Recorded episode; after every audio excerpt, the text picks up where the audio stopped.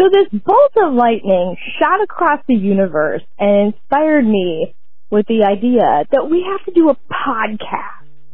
And that's what I wanted to tell you. We should do a podcast. Okay, bye.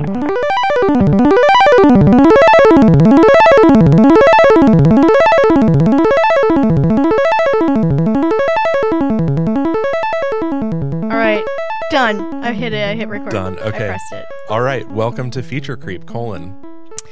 Built-in microwave semicolon. Um, Billy, Billy Wobble Pitchfork Wobble and his lesser known short form sketch comedy.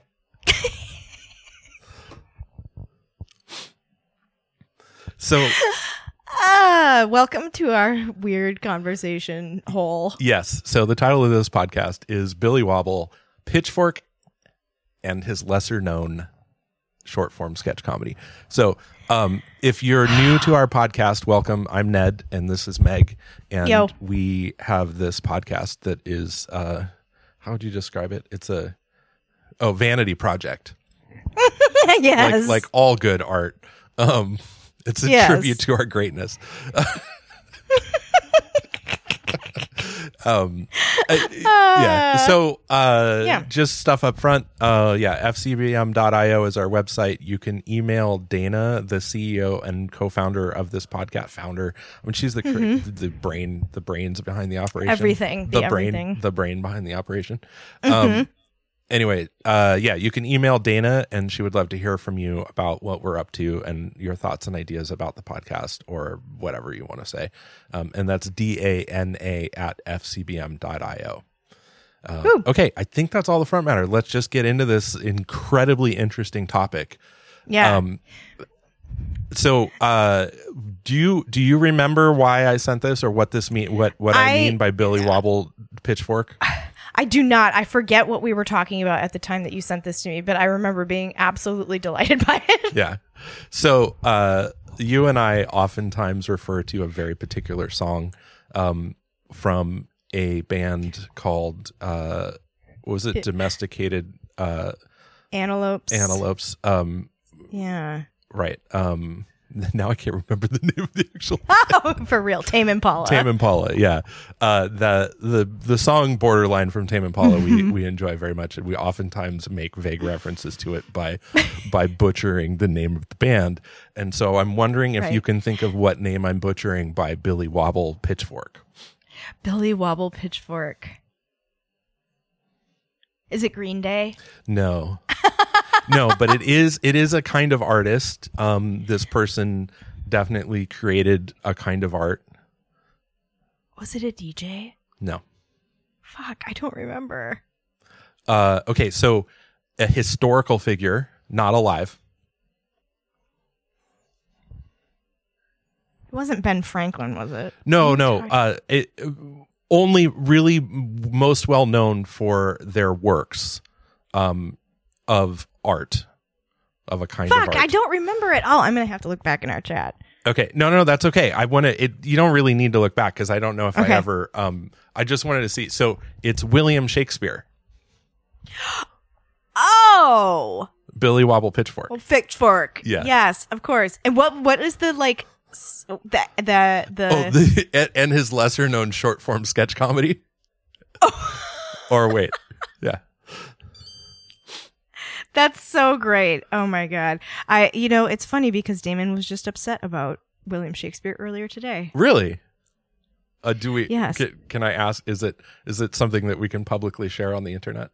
Yes. So uh I have been for um somewhat mysterious reasons. I have been advocating rather strongly that he see the movie Romeo and Juliet that Baz Luhrmann did, and he is very resistant to this idea. One because he hates Shakespeare redos because he's like the everything about how this is written is like super outdated and like I don't even know why people like this anymore. And also Romeo and Juliet is a terrible, stupid, stupid, dumbass story. Okay. like yeah. the story on the merits is just a bad piece of like narrative storytelling. Like he just hates. He's like he hates the ideas of like the star-crossed lovers. He hates the idea of like the battling families. He hates like he hates everything about the plot of Romeo and Juliet. Yeah. And then on top of it, he hates that it's written in Shakespeare. You know, Oh, like yeah, yeah, in that sort of old English style. yeah, and Mhm. in the in insofar as it is written in that like Shakespearean style, that is what primarily accounts for its popularity because as a story it's fucking terrible and nobody should advocate for anybody to behave like anybody does in Romeo and Juliet.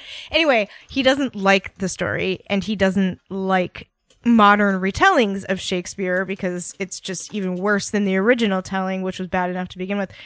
And so uh, I was talking about. We had just last night watched um, the television show Only Murders Mhm. in the building, and it's in its final season. And Paul Rudd had a cameo, and uh, we love Paul Rudd Yep. as everyone does because he's a national treasure. And so Paul Rudd, uh, I was like, oh, Paul Rudd's one of my favorite Paul Rudd characters is when he plays Paris in Romeo and Juliet.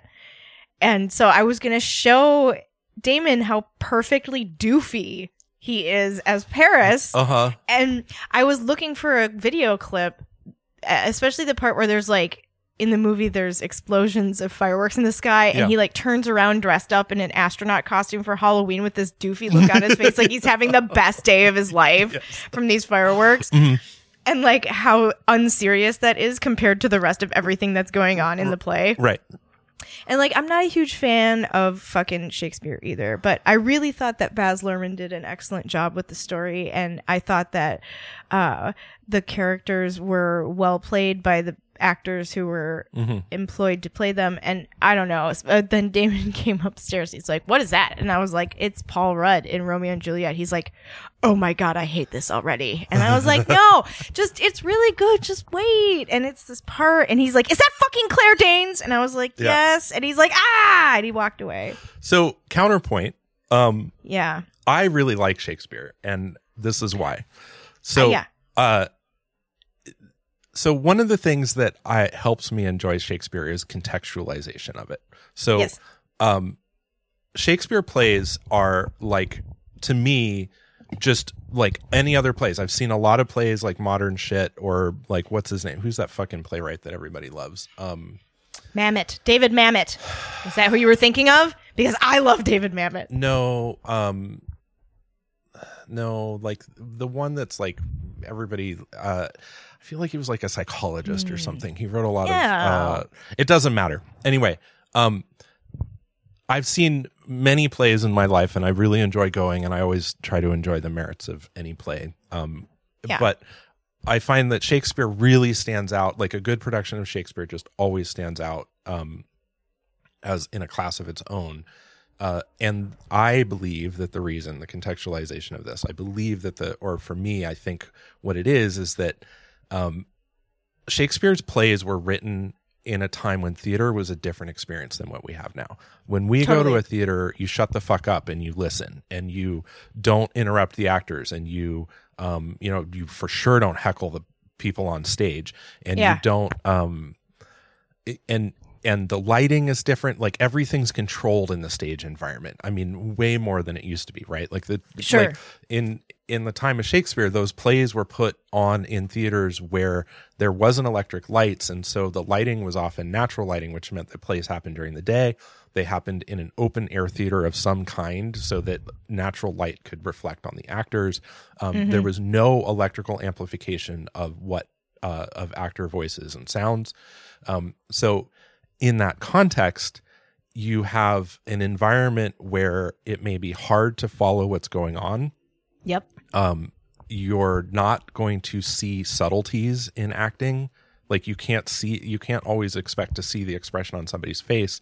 Yeah. And so a lot more of it needs to be um, conveyed in the parts that you can track, which is the language and the positioning and the sort of onstage presence, right? So, in other words, the constraints of the time period are what made, what drove, and what made the style of the acting and the production of the play What they are, right? what they are, which Yeah. has been decontextualized in a modern context and leads to it not being.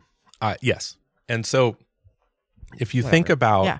um, that that environment, and you think if you're at all familiar with Shakespeare works, uh, the work of Shakespeare, like I think you know I don't know if Damon feels this way, but like an understandable frustration with Shakespearean dialogue and works Mm-hmm. is that it's like fifty thousand words to say yes, I have, One I would like yeah. a fruit, please, for dinner. Like, and the reason for that is because if you're in a in an environment where you're trying to follow the play, but you're also having a social conversation and you're, um, you know, people are shouting and heckling the you know, and cheering and stuff, the actors or the the the player the players on the play can um they give these long monologues that say very little because anytime you tune in and even only if you catch like 50% of it you're still going to understand what the point was and so you Oh. might miss the like the florid language like people describe it as florid and stuff and i think people get Yeah. very wrapped up in that and and for sure it's very like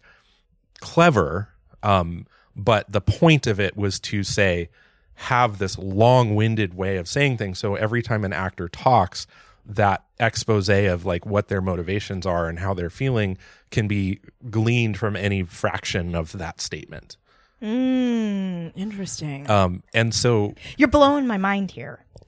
I mean, this is what I think. I mean, this is a hypothesis. I don't, you know, I wasn't there. I don't know. But it, to my mind, that seems like a vet, like it, it changes how I experience the play because then when I go see these productions, which I very much enjoy going to see, um, Shakespeare plays when in any form, um, Yeah.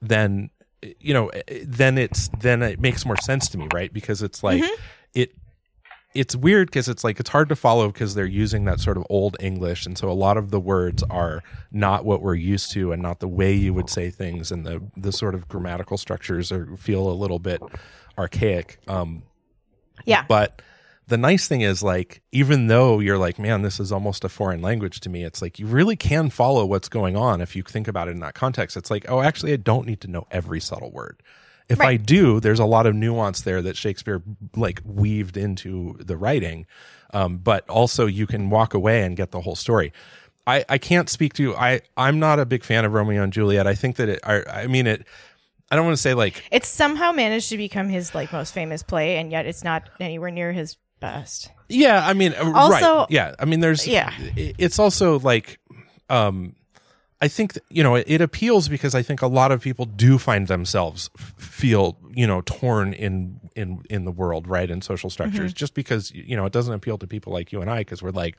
nah, fuck that nonsense. Like I'm just gonna, I don't need to deal with religion and be on one side of a fence. Like I'm not interested in that. Like I'm mm-hmm. gonna go over here where I'm you know mostly deconstructing most of my prejudices as fast as I can Yeah. as opposed to being like i'm going to be close to my family and and be worried about you know the conflict that comes from their prejudice against one family. And now i'm you know star-crossed lovers because i fell in love with somebody I'm, who's taboo. Like all that shit right? Like you know like to most of us um you know the people that we hang out with it's like that's nonsense. Like what what? That's just like unrelatable and boring.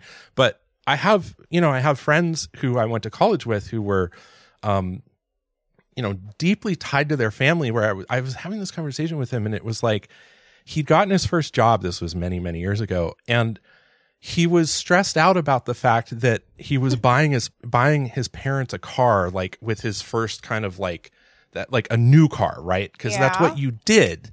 Your first thing as a an unmarried son was to first of all you don't leave home. You stay now you've got your job now you contribute. And the first thing you do is buy your parents a nice car to prove that they've done it and their son is of status and blah blah blah. And like i'm just like this just seems insane to me. Like i'd be like i'm moving out. You could fucking have like you could almost buy a house for the amount of money he was like looking to like get himself into debt for this car i mean starting i mean whatever Like who? Where did these expectations come from? just Are cul- culturally i don't want to I, I don't want to get into Yeah. which culture it was because it's Yeah. it's irrelevant my point is just like he was like i was like what are you doing he's like no i mean they're my family like i need to you know and he got married to a slightly arranged marriage i don't know how arranged it was but um Hmm. you know it was like kind of like an approved suitor or, or woman right like i guess they don't call women suitors but you know what i mean Yeah. um, yeah. yeah so uh and and fine like you know but my point is like that might be more appealing to people who are still very steeped in that that kind of cultural restriction Um, and I think that's why, should, you know, why Romeo and Juliet probably enjoyed. I mean, I don't know, speculation, but that could be one of the reasons why it's enjoyed the popularity it does because it does. I think appeal to a also of people, love getting in relationships that are bad for them. Oh yeah, yeah, absolutely. I mean, there's so much about it that's like you know, it's like forbidden, which is great. It's you know, it's so tragic, which people love the drama of it and Right. the tragedy and the sadness of how they, you know, they both die. Oh, sorry, spoilers. Um, right. Ha ha. uh, anyway, um, Two dead teenagers, trigger warning. yeah, right. But my my take, or one of the reasons I enjoy Shakespeare so much, is like thinking about it in that time and then seeing it. Yeah. It's just a totally different play. Like the like I said, like the lighting and stuff. Like it's one of the reasons that I think that um the productions of them like they don't need a lot of set dressing to really Yeah. convey so much of it because so much of it's happening in the audio part of it Yes. um, in the audio space and in the just sort of the people. It's very person centric. There's not a lot of prop involvement. Um, you know, it's not like, oh, and then it rained. Like I've seen productions where it was like, I saw this production, I was like, this is kind of a shit play, but man, the production was out of like they had rain on stage, right? Like Yeah. real water just dumping down like from like a fire hose that was collected. you know, it was like it just was like, yeah, the production value is like movie set style, but it's kind of a garbage play. Like I remember just being like, eh, this is fine, whatever. Um, it's kind of a garbage play. yeah, because it's it's more like it's so much more involved in like you couldn't put this play on in your backyard very well because the people aren't that focused and it'd be boring as shit if you didn't have like thunder and lightning and, and real water and like you know Right. spectacle. Anyway, You're like, this is testing my bounds of disbelief. yes, right, yeah, um. So, in your opinion, and you know, we're not going to back up any of our opinions with evidence. We're just going to No. hold them. yes, Uh, strongly. is William did William Shakespeare act alone, or or is the body of work attributed to William Shakespeare actually Oh, I a don't- composite? I don't have strong I don't have strong feelings about this. Like I I've I've read about this a little bit and I think um you know the the cursory stuff that I looked at was like there's not strong evidence that that's the case as far as I've seen but also Wait, like that which is the case? That, that- he worked alone or that he had help? either. Oh, like it's like you know I mean nobody I- knows. yeah and i'm also like not like I, I haven't read every single you know piece of published material that's attributed to shakespeare. Um y- you know my my feeling is like you know there's probably better authorities on that. And if that's something that's important like that's i i would go there. It just never really like i'm like at the end of the day if this question is absolutely it was a single individual you know versus it was like 15 different people who got together or I mean also I think I would argue that like you know unlikely that he wrote in a vacuum. So even if it was ultimately his pen this this person um you know who actually ultimately put the words to paper versus like you know somebody else like that doesn't mean that it wasn't heavily influenced by the nature of like being involved in the play in the production community and like you know it's like he had actors and he had other people and he had people who were funding it so yeah. you know all Yeah. of these things are contributing forces i assume um i don't know I mean, I-. I like Shakespeare, I guess. Like, I don't know. I don't like or dislike it any, anymore. Like, okay, I enjoy seeing plays. yes I enjoy live theater. But, like, I don't have season tickets or anything like that. You know what I mean? Like, there's things that I do on an every single day basis because I find them, like, that important Right. to me. Shakespeare is not one of them. So I don't have I don't have a claim here. Yeah. I'm not staking out a claim on the like validity of Shakespeare. It does seem to me like I don't know why, but I see parallels between uh, this is kind of stupid when I like say it out loud, but like between Banksy's work Uh-huh. and Shakespeare's plays. Like oh that's so dumb. No i'm sorry. You just said it seems stupid. I don't know. I i want to know more. I i am actually very It's interested. so I'm obsessed with Banksy, not from the standpoint of like I'm I I have sort of a detached fascination with the entire discourse around Banksy. Yeah as an artist, right? Sure. I also have sort of an interest in the discourse around Shakespeare as an artist, more so than I do in the individual instances of either of their artwork in the world. Sure. So like I'm more intrigued from like a sort of abstract perspective in both Banksy and Shakespeare than I am in experiencing either of their art directly. Mm-hmm. And like one of the things that I think, like, I have no proof for any of this except that I was watching one of the Banksy documentaries about when he did his like 30 days of art in New York City or whatever it was, and every single day a new piece showed up. Mhm. There's you and I both know, for reasons we won't get into, how much art production it would take and how many people would have to be involved to unveil a new street work every single day in a city of 8 million people without getting caught Right. Especially when people were like hip to it and were like we're on to you. We're trying to figure out in advance where the next one's going to show up because we know it's going to be there for the next 30 days in a row. So obviously this is a huge game that involves all of new york city right? Right. so like I'm I don't even know how many people live there. Eight million is just a number I pull out of my ass. It's a lot of fucking people, right? It's hard to like, and yet because there's so many people there, it's exactly the Eight- type of place where you can just people. wander. Eight point four, I did it right. So like you, in one sense, it's like you can't move through that space with that many people and pull off that many massive pieces of public facing art Mm-hmm. without a serious cabal of people helping you. Right. Right. And I thought, you know, like I don't I, I and there's been some like question over like how much of Banksy's art is actually Banksy's, right? And I'm like these questions are kind of irrelevant to me. Mm-hmm. Like what I'm more interested in is how an individual or collective of people can be so right so much of the time and do such a great job of execution. Like hmm. that's what I'm more interested in. Like yeah. Yeah. So like this this I think and I think Shakespeare sort of fits that same mold for me where I'm like, you clearly, I think like Banksy started out as an individual street artist, right? And Yeah. is still, Banksy refers to one person, but it is no longer possible to do what Banksy does as an individual. It requires the yeah. collusion of a lot of people. Right. I think that like William Shakespeare's situation may be similar. Like I don't know. I could see how he and at first began writing plays by himself, and then over time, like it just kind of snowballs. And then it's like, how does one person have that many good ideas that regularly with that high a level of execution? Like Yeah. it just seems to me like it becomes more of a collective. I don't know. I- I- Either that that's my that's um, that's all Yeah. I was thinking So- the other day. I have I have some thoughts about what you've just said. Yeah, So I think yeah. um I don't disagree with you and I think that uh on the one hand um the idea of Shakespeare is like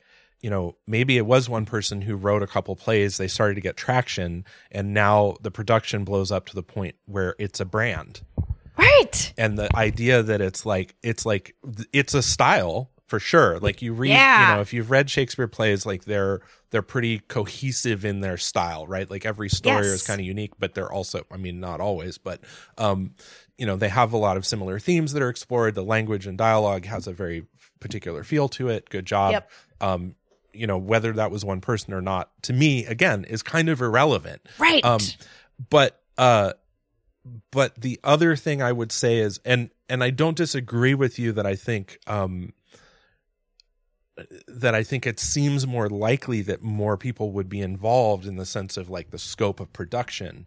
Um but i've also you know i have authors that i'm i'm fond of who have um you know there's this author Iain m. Banks who wrote well he wrote sci-fi under Iain m. Banks and then he wrote fiction under Iain banks.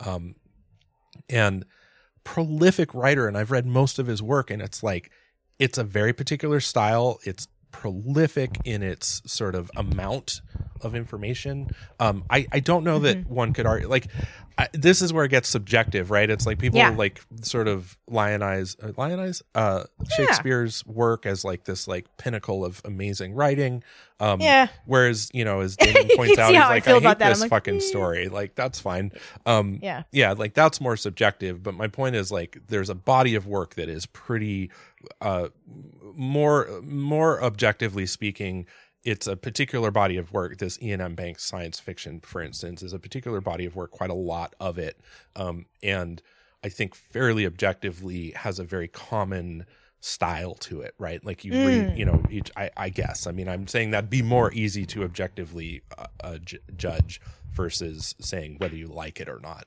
um, Sure. or whether it's good, whatever that is. Um, Yeah. But you know, it was. It, uh, my point being is that um, that's where for me it's like I think it's possible that an individual could have written all of the plays.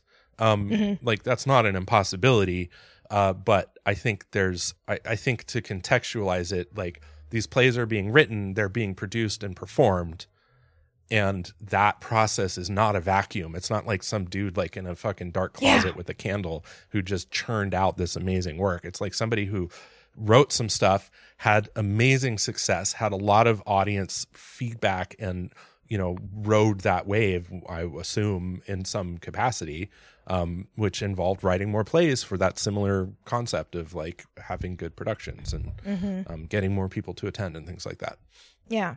um, i mean i assume i don't know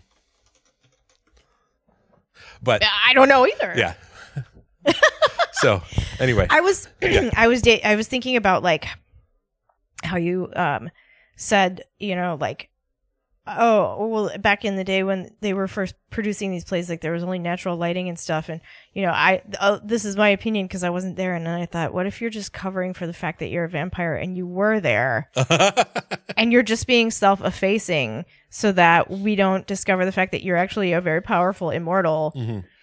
and then that just made me think more about how like you could write a memoir about how you're a Shakespeare vampire.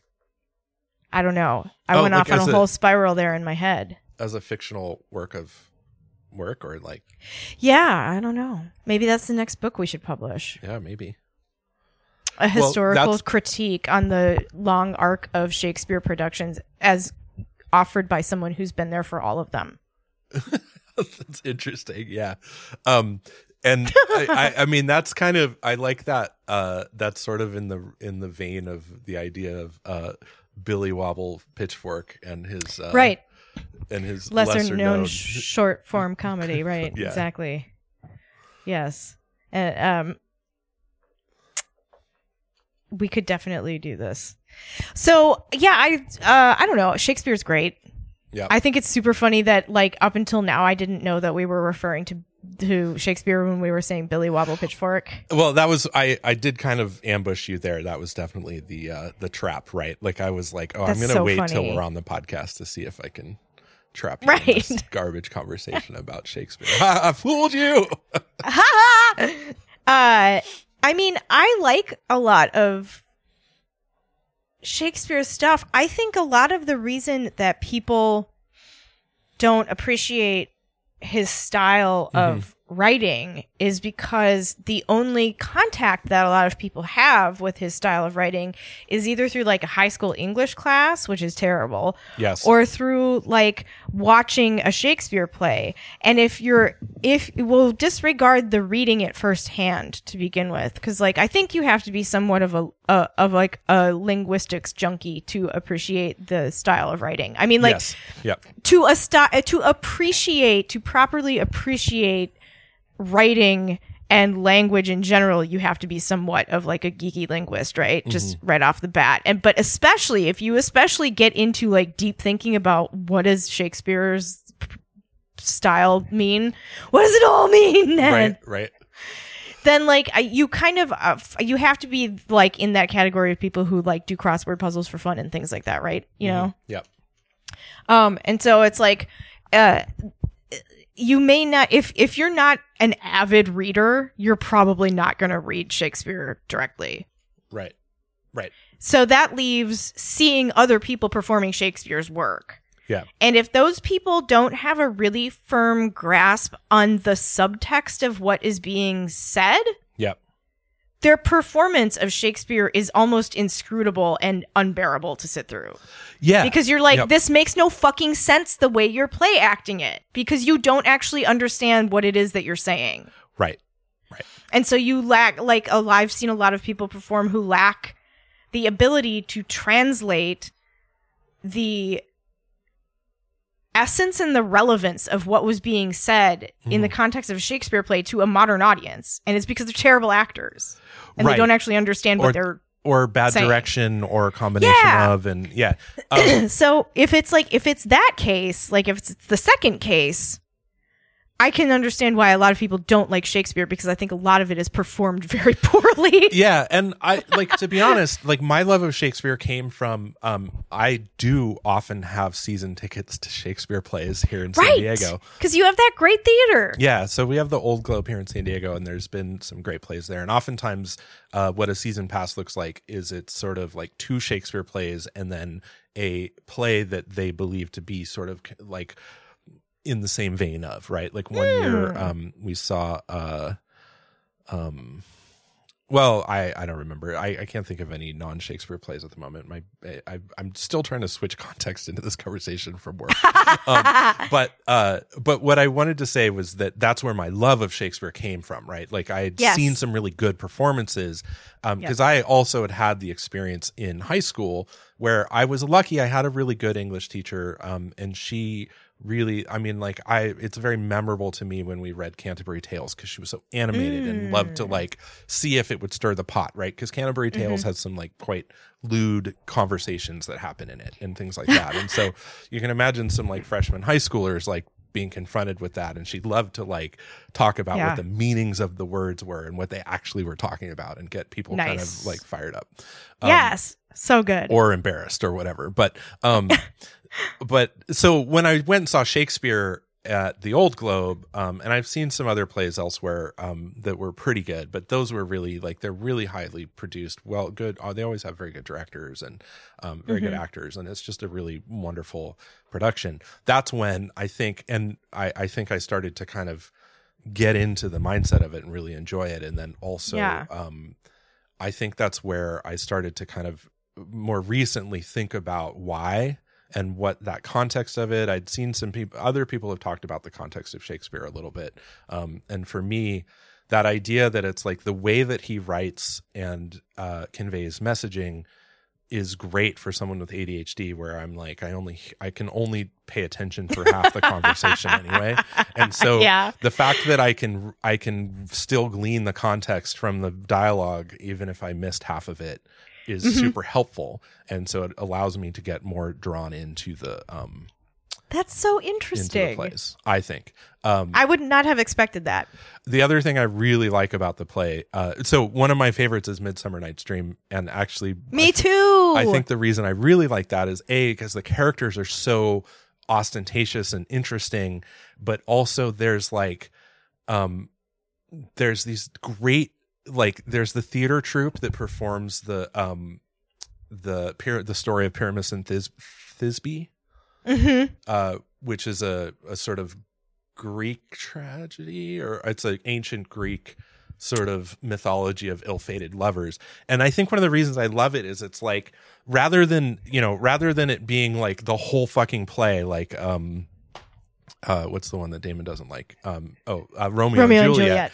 Yeah. Instead of that, it's like the act like a play within a play you get to see the behind the scenes of the actors working out that they're going to put the play on um, Yeah. working out the whole thing about them you know talking to each you know with their meeting and talking through the chink in the wall and all the things um Yeah. and and i love that because it's like you get a taste of like like theater within the theater which i also i mean also i i played in the pit for high school theaters and I've always really enjoy the feel of like putting on a production and being involved and all That's of those cool. things so yeah Yeah. but anyway um yeah my my thoughts are just like you know like anything if you have if you can really get a hold of the context you may find ways to enjoy stuff that you didn't expect to enjoy Yeah. that's my I um I went and visited Stratford upon Avon to go see Oh, really? where Shakespeare lived Yeah. and two things happened to me on that trip Yeah. that I remember and a bunch of things happened to me on that trip that I don't remember. yeah But the two memorable things were not things that I expected to remember about Stratford upon Avon. One was falling asleep in the back of a hot car while Oh. eating a milk dud and having the caramel melt down my throat and waking up and choking on it. oh and Amazing. then ha- I know, and uh, so almost died there. And uh, also, um, there were swans in the canals in Stratford upon Avon, and Yeah. the swans are like, "Hey, are you gonna feed me?" And you're like, "No, I'm just a person standing here, swan." And the swan's like, "I'm gonna bite your hand anyway." And the Uh-huh. swan came up out of the water, and I was just standing there, not doing anything, next to the edge of this canal, and a swan swallowed my arm up to the elbow because it thought maybe I would feed it. Uh huh. And when my hand didn't have That any is- food in it, it just kept going up just my arm. I guess it just went up your arm. That is amazing. and I don't remember anything else about Stratford upon Avon. I remember that swan and that Yeah. uh, near fatal milk dud. So I've I've been there as well, and I um I know I know of the swans that you speak. What Um, was your, what I was did- your takeaway from Stratford upon Avon? I mean, I I saw it more recently. I think I saw it in 2013. Gosh, Hmm. it could have been. Uh, maybe it was. Maybe it was earlier in like the 2000s. But anyway, um, uh, my take was like I didn't interact with the swans. Um, we didn't spend Oh. a lot of time right down there on the river, um, or the body of water that's there.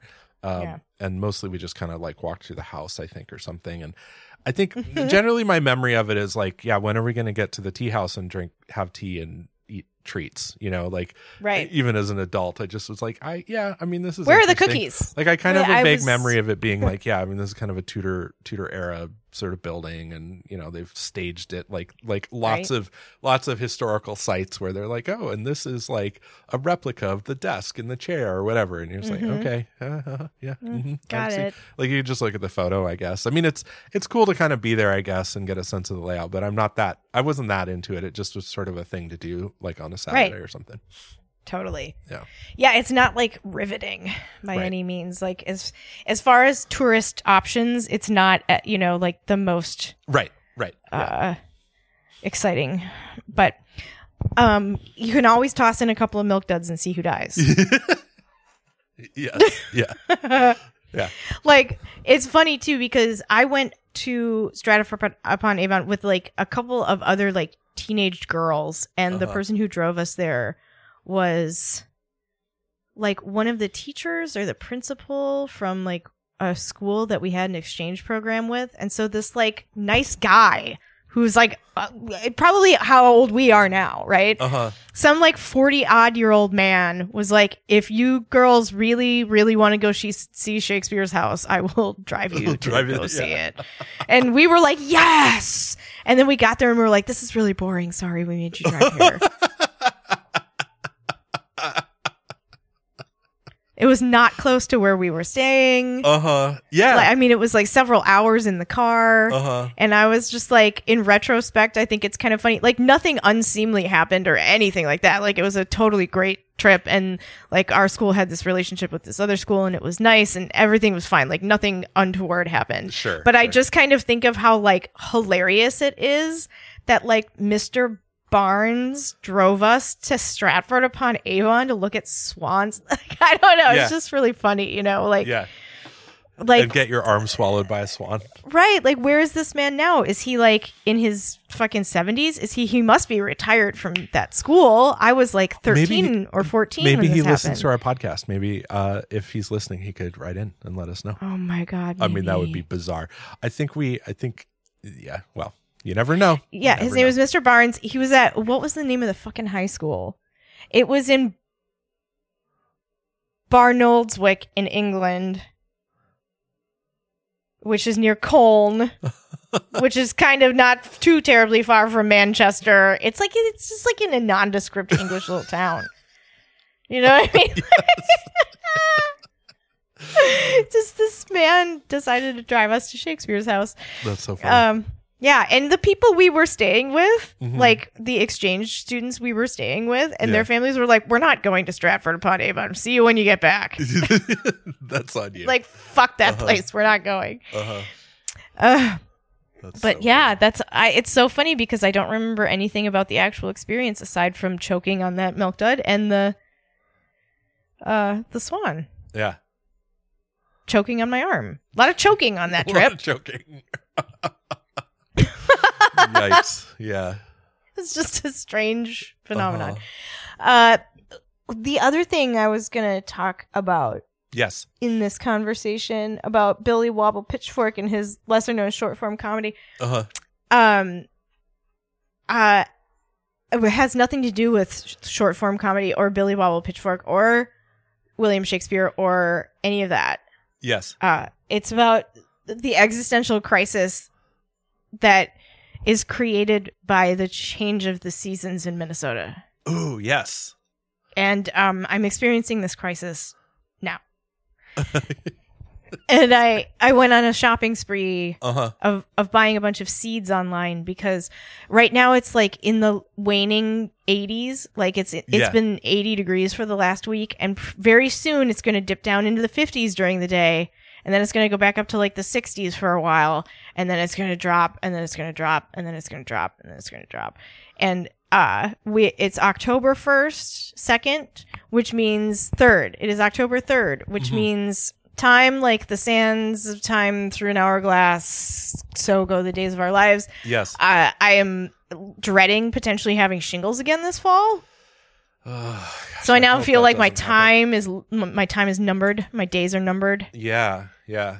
somewhere in the 30 to 45 range before i might be sick to as fuck again and so i like panicked and i bought all these seeds to give myself something to look forward to if i survive shingles a fourth time and uh and i planted a bunch of garlic in this so i have a raised bed in my yard and Yeah. normally i think raised beds are kind of silly and like uh, a residue of uh unintentional and unconscious colonial attitudes toward land use Uh huh. I, like I'm being totally serious right now. Yes. No. No. No. I Um, know. I'm listening. Yeah. I'm just like, why with the raised beds? Anyway, um, we could get into that at some point. I would have to think some Yeah. coherent thoughts about it first, but uh, I have a raised bed in my yard because I wanted to contain what's in it to that bed. Like I don't want it spreading, and it's a bunch of raspberry canes, and so I want to grow those raspberries inside this big container so that they don't spread all the fuck over my yard. Yeah. And um, I top reasonable. yeah, I topped them off with a bunch of compost that I ordered, and I also planted um, a bunch of garlic with them. And I've never planted garlic before. This is So next, Yeah. yeah. like in June, my garlic will be ready, and then I'll pull it out and I will replant garlic in that bed the following year. But um, it's going to be great. I planted like three quarters of a pound of garlic Mhm. and I think that came out to like I maybe get like 36 odd bulbs of garlic in the, out of the bed next year, which is very exciting. That'd be cool. And then I I ordered a bunch of other stuff that I'm going to try and grow in the house over the winter. I'm going to try and grow some philodendrons, the big giant ones so that Yeah. I can sell them maybe. Ooh, fun. I don't know. We'll see. That's all. Yeah. I, I'm just facing the like it, it's like 80 degrees and it's hot here today and it's very soon it's going to be like what the fuck it was like 80 fucking degrees where did this fucking snow come from I was just thinking of um uh so rather than like if it's sort of gardening themed rather than like Billy uh Billy Wobble, Wobble. uh pitchfork, it could be like um like uh Phyllis Tremble backhoe or, or Phyllis Tremble spade. Tremble. Phyllis Tr- Tremble spade. phyllis tremble spade that's Yes. excellent i'm writing that down phyllis tremble spade so like what is uh what is billy wobble pitchfork's lesser known short form comedy Uh, I it, like all things with this podcast. I came up with the title and I haven't necessarily followed through with the end of it. Um, I think uh, I, I think it would just be like oh, I so when we were talking about another book that we would write, um, that's kind of what I was thinking. Is it's like we could that would be the pen name for our short form sketch comedy sort of um themed book like we could do one so like like we did with every time a bell rings mm-hmm. we the title of it would be Billy Wobble um uh pitchfork pitchfork yeah and his lesser known um sketch comedy or his lesser known or his lesser known short form sketch comedy like that's the full title yep and then each page would have like a um rather than where we kind of had like not really quite rhyming rhyming couplets um they're for sure not uh, all of them. Some of them might work out, but that was not. Uh, rather than that, we might have like um like sort of sonnet form sketch comedies. Yes. So like sort of look at the sonnet, like the Shakespearean sonnets, and then kind of um write some Shakespearean sonnets like that that are that could be considered like a really short form sketch comedy, right? Like yeah. um in our style of humor, right, where it's sort of absurdist. yes. And then illustrate it the same way. Like Sounds the same way we do. Yeah. So it's like one page is the sonnet, the other page. And then this case, rather than it being kind of the joke where you like flip the page and then you see the the ending, it would just be on one page and then the opposing page would be the illustration. I like that. Yeah. Yeah. That's That's good. yeah. I was thinking we need to to ha- write another book. I was Yeah. I was like thinking earlier today, like how can I how can I proposition this and be like, it's been a few years, and I think we should have another book. Yes. Yeah. Um like how people talk about having kids. yes. Yeah, I think we, we need another anchor book. Another anchor I think we need another anchor book. to really lock this relationship down. It's good. It's good. Uh. yeah, I feel like we're you're pulling away from me, Meg. I'm gonna Right. like I'm gonna give you an anchor book so you can't leave. yep. Yep. Exactly. Um. So now I now that it's out of the bag, we have to just decide which one is going to be. Yes. Yeah. Well, we've got a couple lined up, but this one this one seems to me the closest to being able to do like our our process where it's like yes. we just sit down in a room and go. Um, yeah. and maybe what we could do is um we could start with like writing a couple of sonnets um just kind of you know in our free time like messaging each other and Yes. then uh when you come out here i think you owe me a trip out here at this point I do. um yep, so when you we come out do. here Yep. in the winter to go sailing we'll set up a- Yes, because I've survived without getting shingles. If I Yes. can make it to January with no shingles, I'm going to be convinced I'm not getting it. Yeah. Like it has every time like this the disease progression always follows like somewhere right around mid-November and early November I get a weird fever, somewhere in mid-November I start to get the nerve pain and then all of a sudden I've got it. Mm-hmm. So like if I can make it fuck, if I could even make it to like Christmas yeah without getting sick, I'd be like I think I've made it over the like hurdle. yeah So, yes, it could be as soon as like this winter. Yeah, and so then we'll do um we'll just make sure we set a, aside like a day where we Mhm. do the book production. Yes. Um and we go and then the nice thing about that is like once we do that cuz like when we did the um so for those of you who don't know, we already published a book called Every Time a Bell Rings. Um and you can buy it online at Amazon and it's by uh so if you want to look it up, you're going to look up Every Time a Bell Rings by Disaster and R- Arthur G. Enos. Um, and uh, and we really should put a, li- a link to it on our website so we can just say just go on the website. But um, we are terrible at advertising and marketing and really giving a shit about being super capitalistic about this shit. Um, totally. So, uh, but for sure, if you want to support the podcast, if you want to support the podcast, that is the only way right now. right. um, I mean, you could mail us cash wrapped Yeah, in could- something Yes, yeah, yeah. to disguise. it. tight, tightly wrapped in bricks of cellophane. Um, uh, anyway, um, what was I going to say? Oh, so so we wrote a book. So to contextualize Yes. this, Meg and I wrote a book.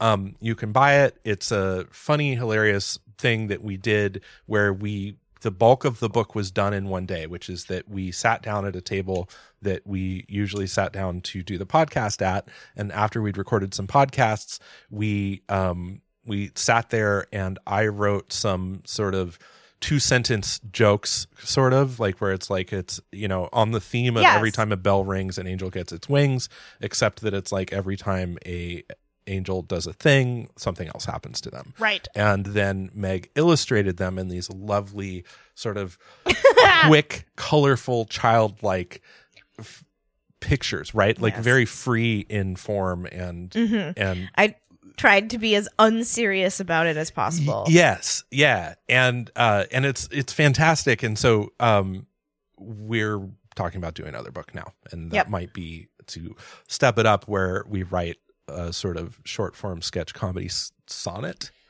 Yes. maybe or something, and we publish it under the title uh, Billy Wobble uh, Pitchfork. Right. His- or his lesser known. Phyllis Phyllis Wagglespade. Phyllis Wagglespade.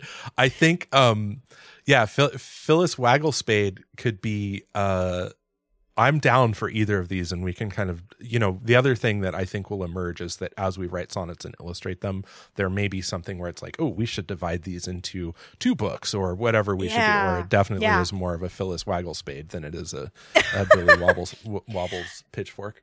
Um, Right. Yeah. This is great. I'm excited about this. Yeah. So, another thing that I'm excited about, but like, is going to be a hassle on some level, Yes. is that I hauled all this food back from France with me yep.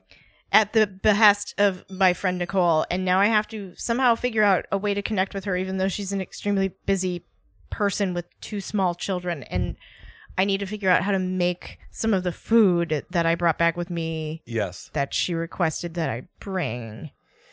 And I am excited to try it, but I also have to it means I have to go on a medication vacation because it's Vin Jaune, which is yellow wine that's only made in this one region in France. And so if I Oh, drink yeah. it, I have to like stop taking the medication that I'm on that makes drinking not possible. And so Mhm. I have to go off medication for several days in order to enjoy this experience, which will be a huge pain in the ass because of the medication thing. Right. Yeah. It's got to be worth it.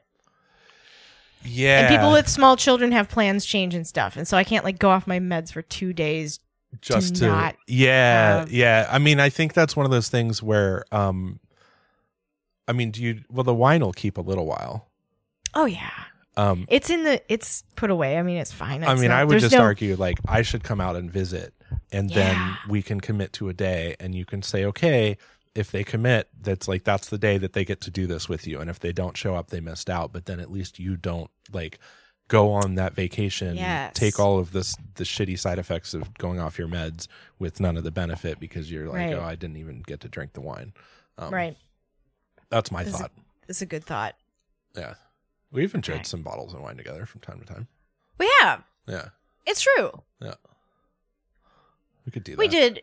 Yeah. We can totally do that. This is like wine I brought all the way Does- back from another continent. does damon like wine i feel like No. I mean, No. he'll drink it. yeah but, but it's he's not, not- like he's not like never oh like- yeah that sounds awesome Yeah. He's never like, you know what I could go for right now is a bottle of wine. You Yeah. know what I could go for on this 105 degree patio with no air circulation and a person chain smoking cigarettes next to me is like a real nice, thick, heavy Bordeaux. Yeah, just a really heavy, heavy Bordeaux, really dark, Really heavy red almost. wine. Bready in its Yep. heady feelings to it. Mhm. Yeah, oh, Yeah.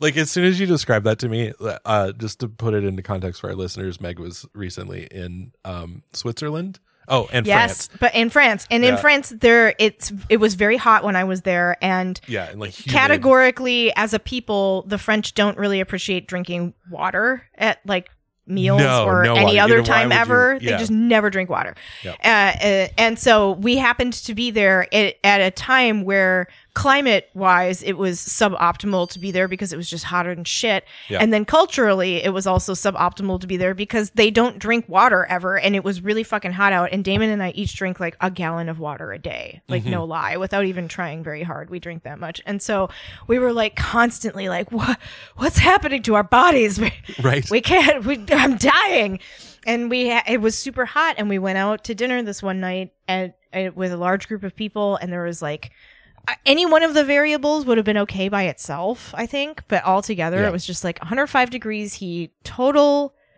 total dehydration Mhm. no water to drink anywhere somebody ordered bordeaux and everybody's drinking it and it's really stinky Mhm. and there's a lady chain smoking cigarettes like five feet away. It was just like I'm gonna die. like I'm dying. nightmarish. Two two decades ago, this would have been like a fucking party. sure. And two decades henceforth, I'm like, listen, I've had shingles three, possibly more times. Uh-huh. We're not even really sure at this point how to count it. And I could really stand to never smell another cigarette as long as I lived. hmm hmm oh, how things change. Yes. I'll never forget that time we were uh we had done something very stressful and Yes. we were just coming off of it, and you and we had arrived at my house Yes. from this insane um, experience, and Yes, and we were standing on your driveway and your alleyway. yeah, and you were Yep. like, I really want a cigarette. I really want a cigarette. I was like, I don't know. I don't think you want a I- cigarette. I think, this is a I think you're going to be disappointed. You- I think you had it, and like you got like three or four puffs in, and then you like threw up, and you were like, "Okay, I'm Like, over oh it." like God, I'm I know done. you enjoyed it at first. Yeah. Like I know, I get that. I mean, as an ex smoker, like I get it. Mm-hmm. Um, I just also it was just very funny because it is it is like that, right? Like it's just like uh, this is going to be amazing, but if you've not smoked for a long time and you used to smoke, it's not going to be what you think it is. yep. Um, it turns out it's actually pretty horrible. Yes. Oh, it's fucking terrible. Yeah. I also like here's something that was interesting. So I maybe had COVID, right? We we don't know because my tests came up negative. Oh yes, Damon yeah. Damon Unrela- had different storyline. yeah, totally Sorry. different storyline at as that time. usual. This was Damon got COVID right when we got back from this trip where I got all this yellow wine and yeah. morel mushrooms and all this stuff. And so Damon like got COVID and we know it was COVID because he tested positive for COVID and he had all of the classic COVID symptoms. Yeah. I got sick three days after he got sick and I had some of the classic COVID symptoms, but my test came up negative, which seems fucking crazy because I think I got sick from Damon. I don't think I got sick from anybody else. Yeah. Eh, It was super weird, right? Yep. So I don't know. Maybe I had COVID. One thing that makes me think that I did was that I lost my sense of taste and smell for several days. Oh. Like flat out lost it. Like Yeah. did not not a whiff not even a tiny couldn't sense anything i stuck what did i s- stick my face in i stuck my face right in something that should have been like unbearable to smell up close and i was Uh-huh. like no i don't get it i, I got nothing Uh-huh. right so i was like i think i totally got covid one of the things that happened was that um smoking weed started to taste really weird and so i Yeah. just stopped doing it for like the whole time i was sick Oh. I know right crazy How uh how did that go? I mean, it was fine, Yeah. but uh, it was just weird because Like I would I've been- choose that, but right. it was just interesting to me how much of the appeal was gone. yeah. Yeah. Oh, interesting. Interesting. Because it just Because like, I, it still gave me the same like psychological effects or whatever. Yeah, but you know, I, yeah. the only difference was that I couldn't smell the weed. But I was like, mm, right. eh, Interesting. I don't care. Yeah. you know, Yeah, Weird. yeah, yeah. No, interesting. Like it didn't because you couldn't smell it. It didn't. You weren't as attracted to it as a. right? Um, do you remember that day that I got those blondies from the San Diego San Diego recreational cannabis store? Yes. And I was like, why are there only two in this little package? It's like a t- it's like toss on package. Like here you go, like a side package. Like we'll just toss this in if you buy this big box, right? Uh-huh, yes. But it turns out that like the reason it was such a small package is because it was the like edibles were hyper concentrated. Right, right. And it they was were like, like- they were like like a hundred times more concentrated than the normal Yeah. ones. Oh my god, Yeah. totally. Like They were like fit, like so like the bag was like a hundred milligram dose and like the whole bag for two, so it was like fifty milligrams each. Right. Whereas like normally you get like ten of them or something. Or- Right, just yeah. for reference. Yeah. Like if you go to SDRC or any other like shop out in California Yeah. and you're like, oh, I want to get a bag of 100 milligrams of THC's worth of brownies or whatever, yeah, they're going to give you like a bag with like 10 brownies in them. Like each one of them is going to be 10 milligrams. Well, so this baggie that they gave me, like they had this sale going on and I was like, oh, this promotion's excellent. More weed, less money. Perfect. Sign me up, right? yeah.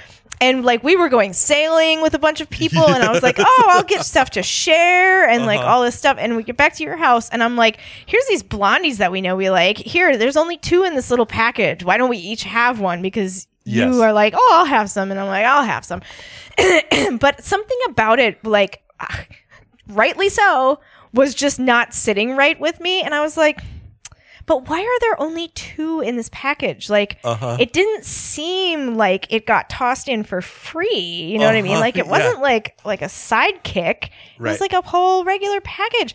And then i was looking at it i was like oh my god. And it, i think it i think i realized like as we were chewing and swallowing these blondies i realized the mistake that i had like- made. yes, yeah. and I was like, "Oh my god, Ned, Yeah. We just ate 50 milligrams of THC. Yeah.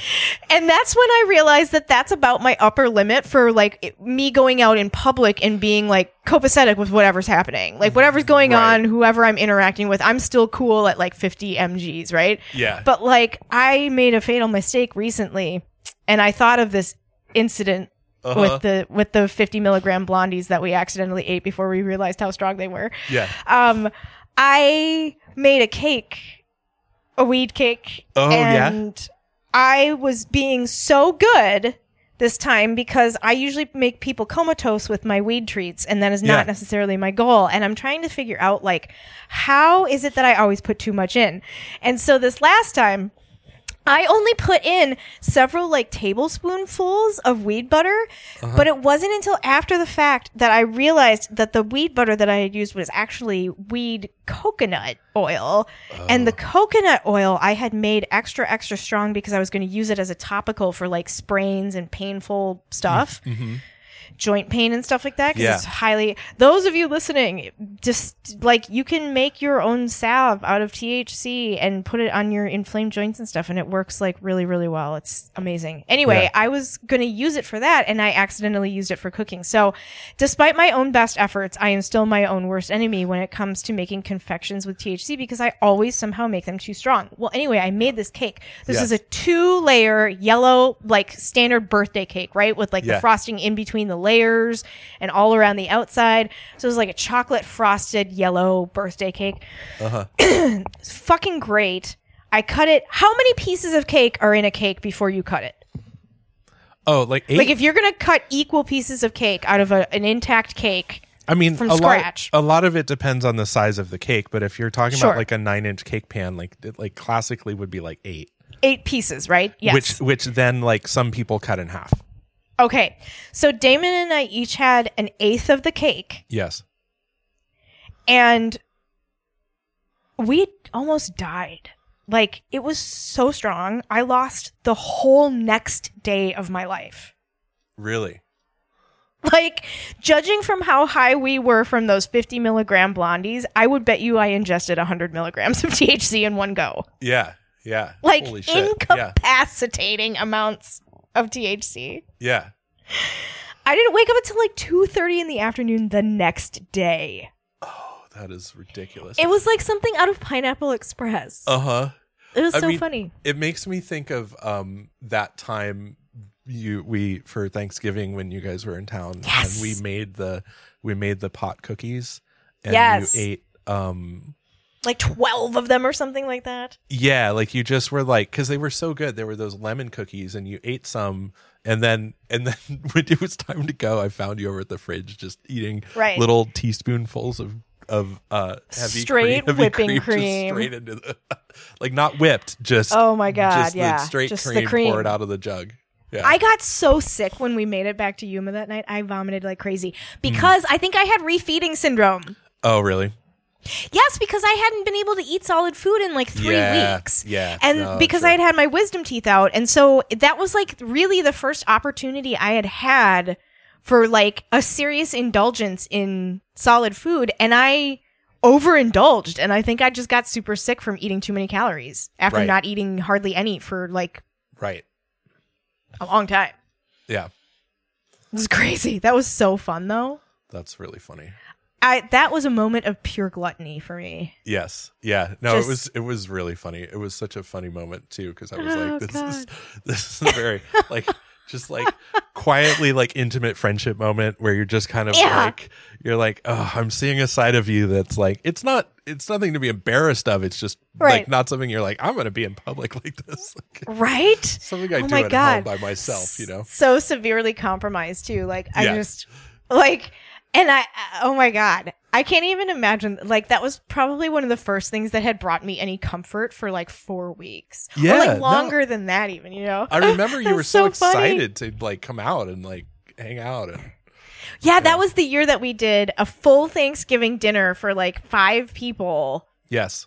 in just instant pots in your oven. Yep. Yep. That was amazing. We did such good we did get such good work, you guys. Yeah. It was so great. Well, all right. So it's been decided. Yes. We are going to write our next book Yes. We're gonna do it probably this winter yeah.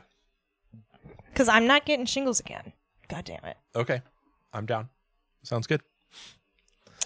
So I just uh, saw the research, research department has our uh, colors of the day. Oh, what do they say? Oh, wow. Right? I like these. Yeah. Vestmental reminder and Mhm. undeterminable evidence. Yeah. The, okay, so the vestmental reminder is RGB value 146 174 189 Yes. and the hexadecimal is hashtag 92 alpha echo bravo delta 9 hashtag 92 aebd it's like a Yeah, and if you don't know, if you've got Google open, you can put in that hashtag. Um, oh and- right thanks for explaining and it'll that. pop up the color for you right away. So you just put in you just put in like pound sign nine two A E B D. That's uh nine two alpha echo bravo delta. As makes sense. Yeah, sorry. So uh, that's the Yeah. first color, and that color is called vestmental reminder. Um, And if you're unfamiliar with this this uh, segment of our ongoing conversation yes, that we loosely refer to as a podcast, yes, um, uh, we have a research team that develops colors of the day for us, and they do two of them at a time.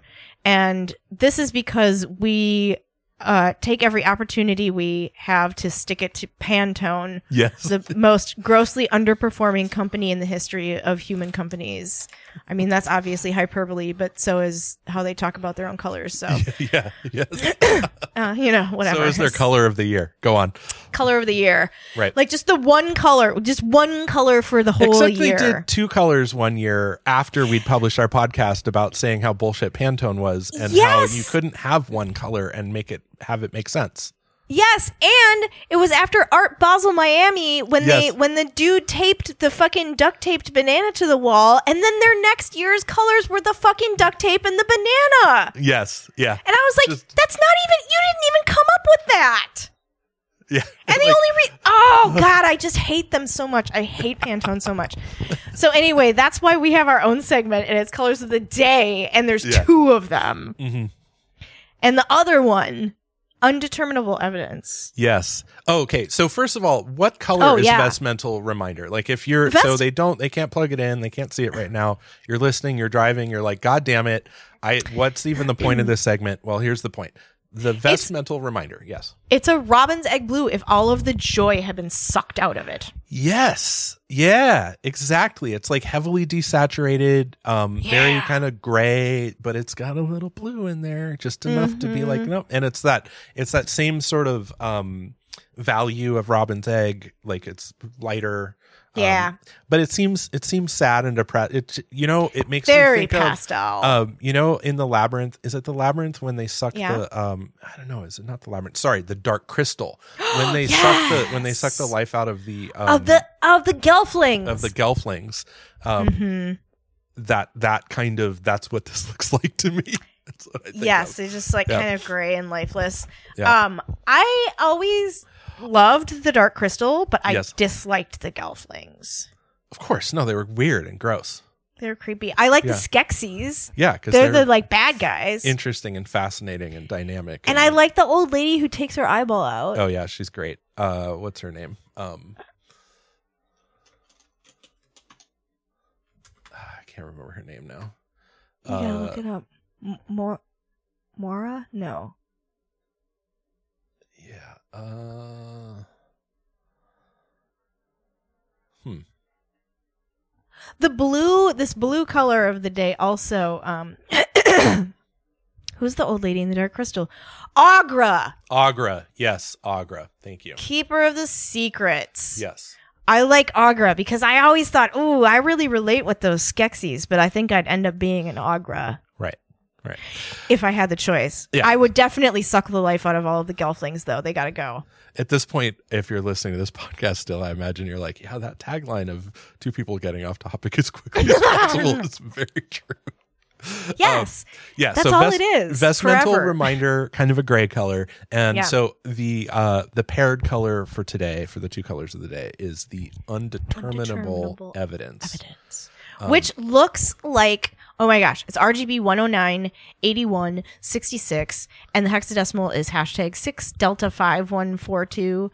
And uh, if you type that in, you'll see this sort of like chocolatey brown color, but it's not chocolate brown. It is the color of the fucking hanging file folders that you hang undeterminable evidence in when you Yes. are a cop who doesn't know how to do their job, which is all cops.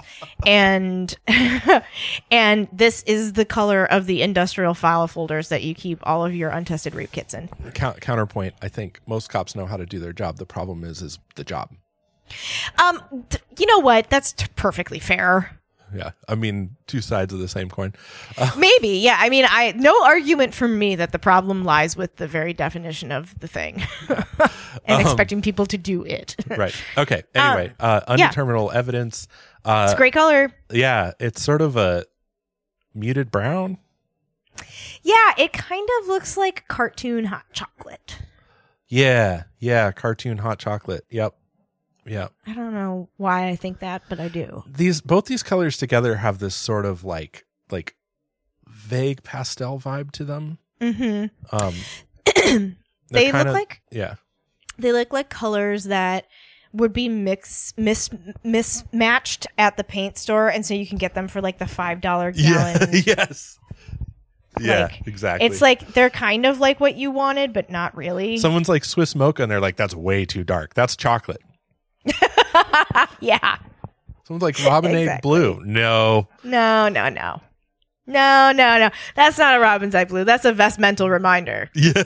yes. Exactly. Yes. Yep. Great job, guys. Good Great job, everybody. We did it. hmm Well, should we uh, turn off our recorder maru until the next one? Yes. Yeah. Thank you, everybody, for listening, and uh, hopefully we'll get this published real soon. Um, yeah. Uh, but anyway, um, okay, thank you. Okay, goodbye. Okay, thanks everybody.